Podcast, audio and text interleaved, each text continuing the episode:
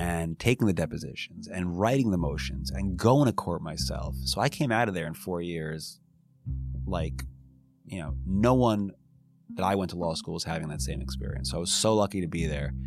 And I, I think it was, of course, a little bit of luck, but a little bit of looking deep in yourself and finding out the skills you have that are non legal.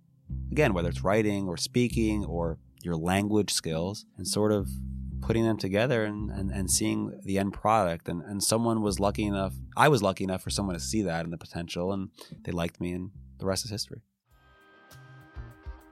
From the cubicle to the lab, the studio to the war room, climbing the corporate ladder, or joining a scrappy startup, experience a day in the life of the jobs you want. This is the Experience a Day in the Life podcast. We interview professionals, entrepreneurs, and recent grads about what a day is actually like on the job, hour by hour, or as we like to call it, their ADITL, spelled A D I T L, which stands for A Day in the Life. This podcast will inspire you to gain experience beyond the classroom and launch a career of your own. We're your hosts, Chris DeBow and Matt Poe. Welcome to part two in the two part Laws of Labor series. In part one, we went through hour by hour in a day in Elon Weiser's life as a labor and employment attorney. In this episode, we'll take you through Elon's career journey so you know what skills and experience are necessary to land a job as a labor and employment attorney. Elon was interested in so many things in undergrad and really didn't know where to focus, but he hit the ground running in law school, tapping into his network to get career opportunities. He even went as far as moving to a whole new country for one of those opportunities. Let's learn how he did it so you can too. When you were growing up, what did you want to be? I was probably more of the classic I want to be a soccer player, hockey player type guy. But you know, I was always someone that excelled in school. And I always figured I could go do go to graduate school or go to law school or I didn't want to be a doctor, so medical school was out of the out of the picture. But I always figured going to college or, or taking it further, taking the education further was something I wanted to do. I just didn't know how to narrow it down. Huge problem now for students, right? What do I do next? And I, I think students should probably just think a little more generally about that. It's not really going with my theme here. You should be more specific about it. But meaning, what are you good at? What do you like to do? Do you like researching? Do you like speaking? Do you like writing papers? Do you like reading? Using just those simple, uh, simple tasks that any student really does can, I think, can help you uh, figure out the direction you want to go to. I've I always liked writing, not like in a journal or anything, but writing articles or you know, watching a movie or uh, listening to someone speak and critiquing it or reading the newspaper. It, it, those little things just, I think, make made me want to be a litigator or maybe put me into this, back me into this corner at the end of the day. Because again, a big part of my job is getting up in front of a judge, thinking on my feet, uh, being prepared in different situations and improvising. Using those skills, it shows you not, not exactly what you want to be, but what you may be good at. Elon attended the University of Michigan and studied political science and Spanish literature. He wasn't entirely sure about going to law school until about his third or fourth year of undergrad, but one thing was constant, and that was his passion for international politics. So, you mentioned University of Michigan was the best place to be, but why did you choose that in the first place? I visited a lot of colleges. I applied to a lot of places. I liked some, I didn't like others and I think again I don't remember why I liked Michigan so much. It was more a feeling thing, but I made the right decision for some what sound now like stupid reasons. I think, and I, and I tell people this all the time when they're and everyone's different, right? I think the most important part of going to a college, education aside, I'm talking about socially, feeling a gut feeling thing, is being proud of where you go, right? If you're going to go to a college, never think about it again. Say it was a miserable experience. I wish I went somewhere else. It's not worth it. Literally, I think sports are a huge way to to make a decision as to college. And again, it's it's resources too, right? For me, a univer- a big university was where I wanted to be. I wanted people to know where I went, and I wanted a place that can deliver a lot. Did you have any internships in undergrad? In undergrad, I never had the best internships. I, I did different things, which I think help me in different ways. Now, I was always a big sleepaway camp guy. And people made fun of me all the time, my friends. You know, I went to sleepaway camp till the summer going into law school, right? So I had a couple breaks here and there. I was a cabana boy at the beach. I was a valet parker. I did, you know, d- different odd jobs. And that's because I wanted to make money also during the summer, right? I mean, at, at the time where I was coming up, most of these internships were unpaid. You didn't even get a dollar. That's changed a bit now, I Yeah. think. Definitely. But um, it, it's just not something I wanted to do. And, and, and you know, I never had a connection like that where I can get an unpaid internship or a paid internship. And so I did the best of, of what was presented to me. So, but going to a place like camp, for example, I think it's helped me in a big way. And I'm not talking about being a camper. I'm talking about being a camp counselor and living with people from England, from from Fiji, from Iceland, from Wales, Canada, wherever it is. I learned a lot of things from those people. So, you know, there are small things. I can go anywhere in the world, travel anywhere in the world, and send someone a Facebook message or a LinkedIn message and say, I'm going to be there. Or what's your favorite restaurant? Are you still living in, in Manchester? So it keeps me in contact with people internationally, and that expands my network too. But it also has taught me how to you know develop a relationship or develop a rapport with people from different places just meeting people from different backgrounds or different places in the world makes you a more well-rounded person and i, I think that helps you in, in your career so camp is a, was a huge part of that After graduation, Elon went to Hofstra University School of Law in Long Island, New York. He knew he had to get some experience under his belt, especially since he said himself that he didn't go to a top law school. I think at Hofstra was a great place. I learned to be a great lawyer there. I was trained in, in a very good way. But in the internship context, when I was applying next to people that went to Penn Law School or Cornell Law School or Michigan Law School, you know, on paper, I was a less qualified candidate. And I pride myself on being someone that likes to say, get me in the door, and that's where I can do my work. But getting into the door, it, it's very difficult. So I think that that put me back in, in sense of getting the great internship where I could, you know, be an intern, a summer intern for two years at a major law firm and then get the offer right away after. It just didn't work out for me like that. I wish people would have been a little more open with me when, when I was a college student or when I was a law student. And I think getting direct advice rather than than reading a book or or listening to professors constantly. It's a tough way they they bring up students here in the United States if you compare it to somewhere else because you know we go through this four year sort of general studies undergraduate program and of course people you know a lot of people say they're pre-med or or pre-law and, and you do focus in an area and of course do pick a major and do pick a minor but do you really take it to the next level I mean, we don't go to these vocational schools you may have in Europe or you pick a career your first year and you study that and you, you get out and, and you're a plumber or you're an accountant. It's more soak it up in four years, then decide what you're going to do. Are you going to go to graduate school or pick your first job? Then you're you going to go back to law school? Again, I'm, I'm not so sure I know the answer, but it looks like we're wasting a little bit of time in college.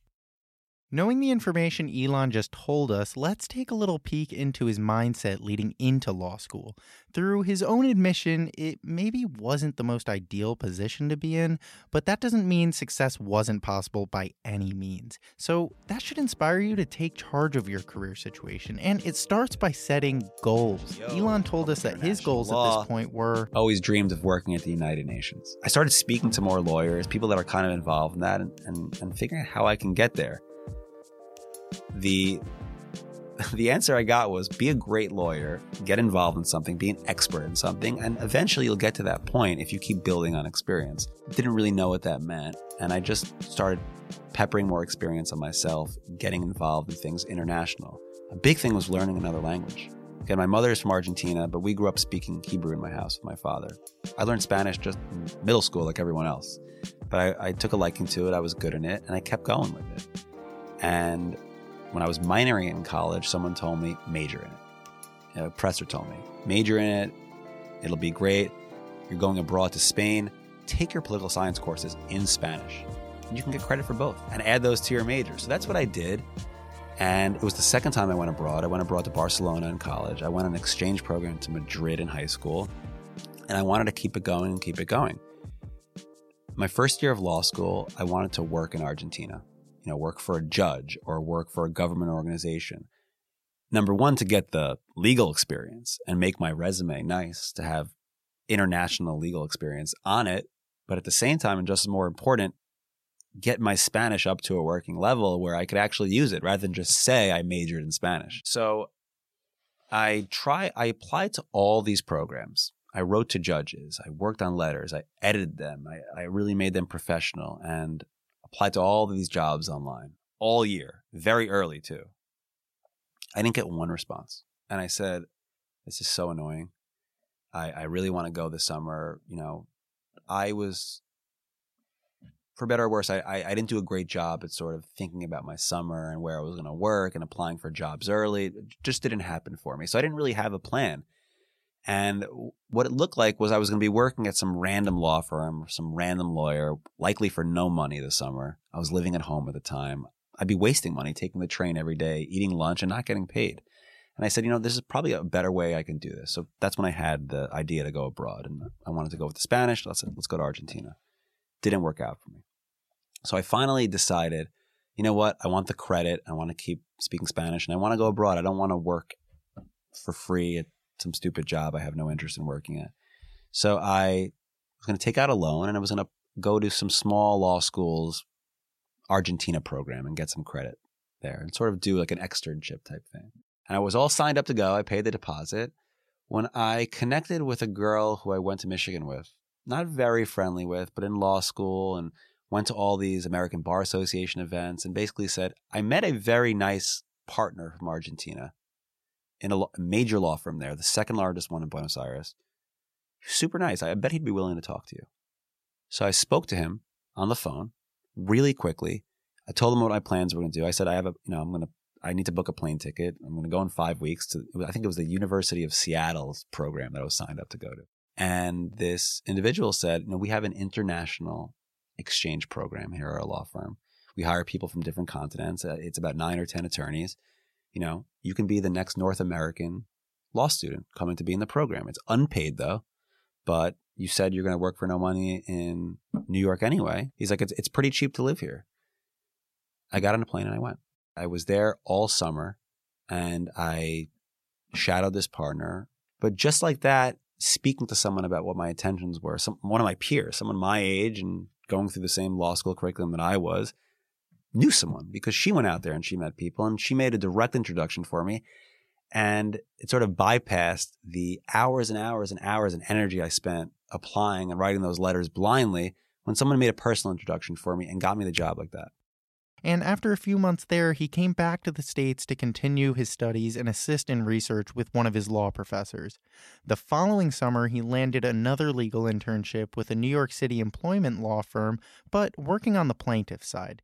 If you haven't been able to tell by now, Elon is really big on networking.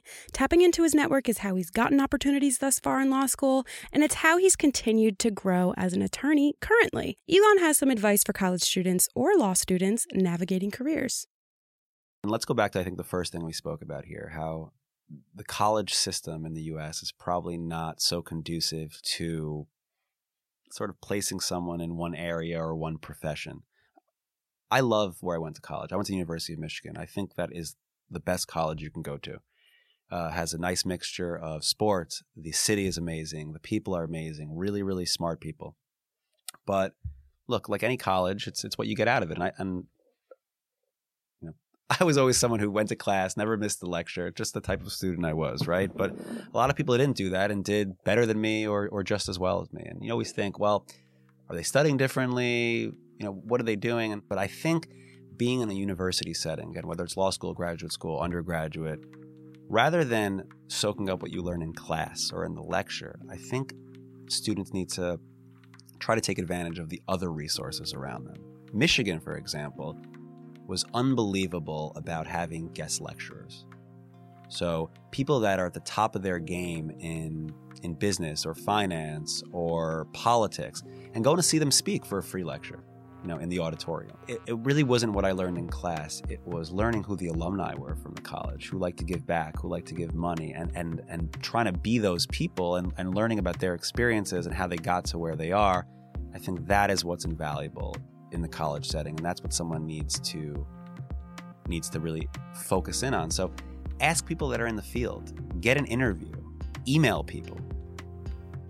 That's how you get it. You know, there are nice people, like people that do your podcast, that want to help students. as to how to achieve that. So I think that that's really important. What was that first real job after law school? And then can you talk a little bit about how you got that interview process? Yeah, my first job after law school is I, I was an associate for a law firm, uh, a small law firm, boutique law firm, where it, there were two partners and one associate. I was going to be the second associate, so the fourth attorney in total. And I had employment law experience from the internship I just mentioned. I did a short stint at another local plaintiff's law firm, but didn't work there for too long. And the job market was extremely bleak when I got out of law school. Like, meaning I took the bar, I passed, and, you know, I had great grades, honestly, but not coming from a top, top, top law school.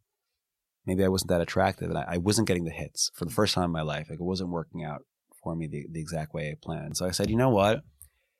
I had a short stint in employment law. I did this, these internships for a year and a half or so, only in that. I like this. How can I, how can I just take this a step further? So I started reading about on my own what type of cases a a plaintiff's law for a lawyer would be doing because most of the experience I had then was doing discrimination work on behalf of employees. And I started reading about all these cases under the Fair Labor Standards Act. It was all over Google and all over the paper. Local businesses were being sued by their employees, landscaping businesses, restaurant business, construction. And I said, wait a second. I speak Spanish. This was based in Long Island, sort of in the border of Nassau, Suffolk County, big Central American community. A lot of these employees were non native English speakers, only could communicate in Spanish. I said, let me use my Spanish to parlay and sort of layer on top this limited employment law internship experience I have. And let me try to do this. And coincidentally, I don't know how I how I met him. I think there was a honestly, I think there was a job posting on my law school's webpage. And this young lawyer, I think he was like in his early 40s at the time, who had his own law firm, called me up. We had a discussion and he was very frank with me. And he said, Look, we're two partners here. None of us speak Spanish. We have a young associate who's only a year older than you who meets with all the clients. We need someone like you. And I started working there. I ended up working there almost four years. First real job. And I was so lucky to work there because I was thrown into the fire.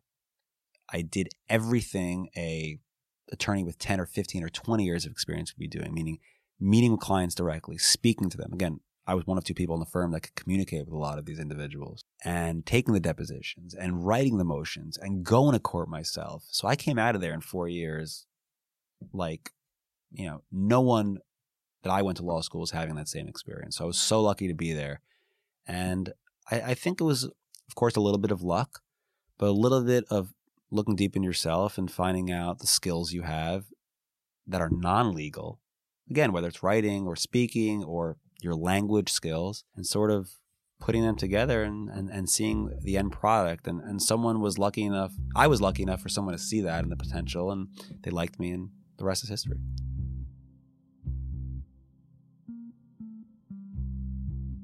The second job I had, main job after, after that time, was going to the defense side. So doing exactly what I do right now. And I also started thinking about look, I have a lot of friends, a lot of colleagues, a lot of people in my network that I speak to constantly that own their own businesses or that are starting their own businesses or are very successful people. They need to know someone like me. And that's sort of the risk I took. And, and that's what I've been doing now. And of course, it's a very, very hard thing to do. And there are a lot of competitors that I have and a lot of labor and employment attorneys on the on the management side. But I think I made the great decision. I I, I like being on this side a little more. First of all, legally, you have to be a little more creative. I like helping businesses out. I, I, like I like the business world. I I like seeing a business start from somewhere and have a lot of success, and yeah. me, me being a part of that. It's very rewarding. It just gave me a little more opportunity to write articles, be involved in associations, speaking engagements, things of that sort. From there, Elon moved on to work at the firm he's at now, Ellenoff, Grossman, and Schole LLP, as a labor and employment attorney.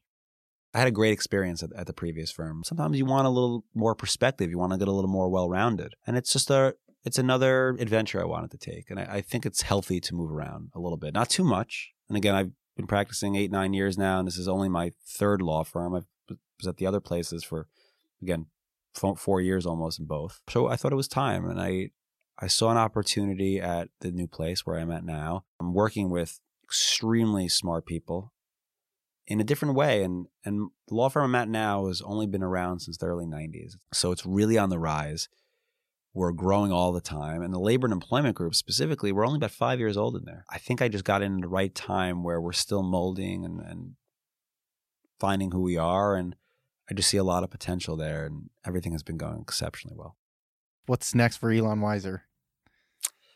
You know what? I think, um, and I hope this works out for me. I think I'm just going to be doing exactly what I've been doing since college and law school and, and my career so far getting better at what I do, trying to think ahead to see the new areas of law people are going to need advice on, continuing to build relationships with clients or potential clients that I have.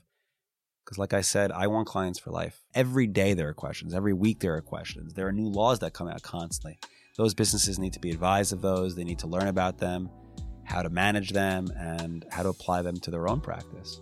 So that's the sort of source of advice I want to be going forward. And I can always get better. I need to keep learning. I need to be ahead of the curve.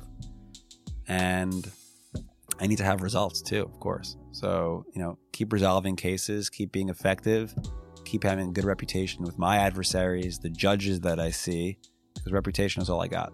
You know, I think if I keep to that philosophy and, and just keep getting better at what I do and building on it, all will uh, all will work out another age old question. If you could go back and give your 18 year old self one piece of advice, what would it be? I could give my 18 year old self a little more advice,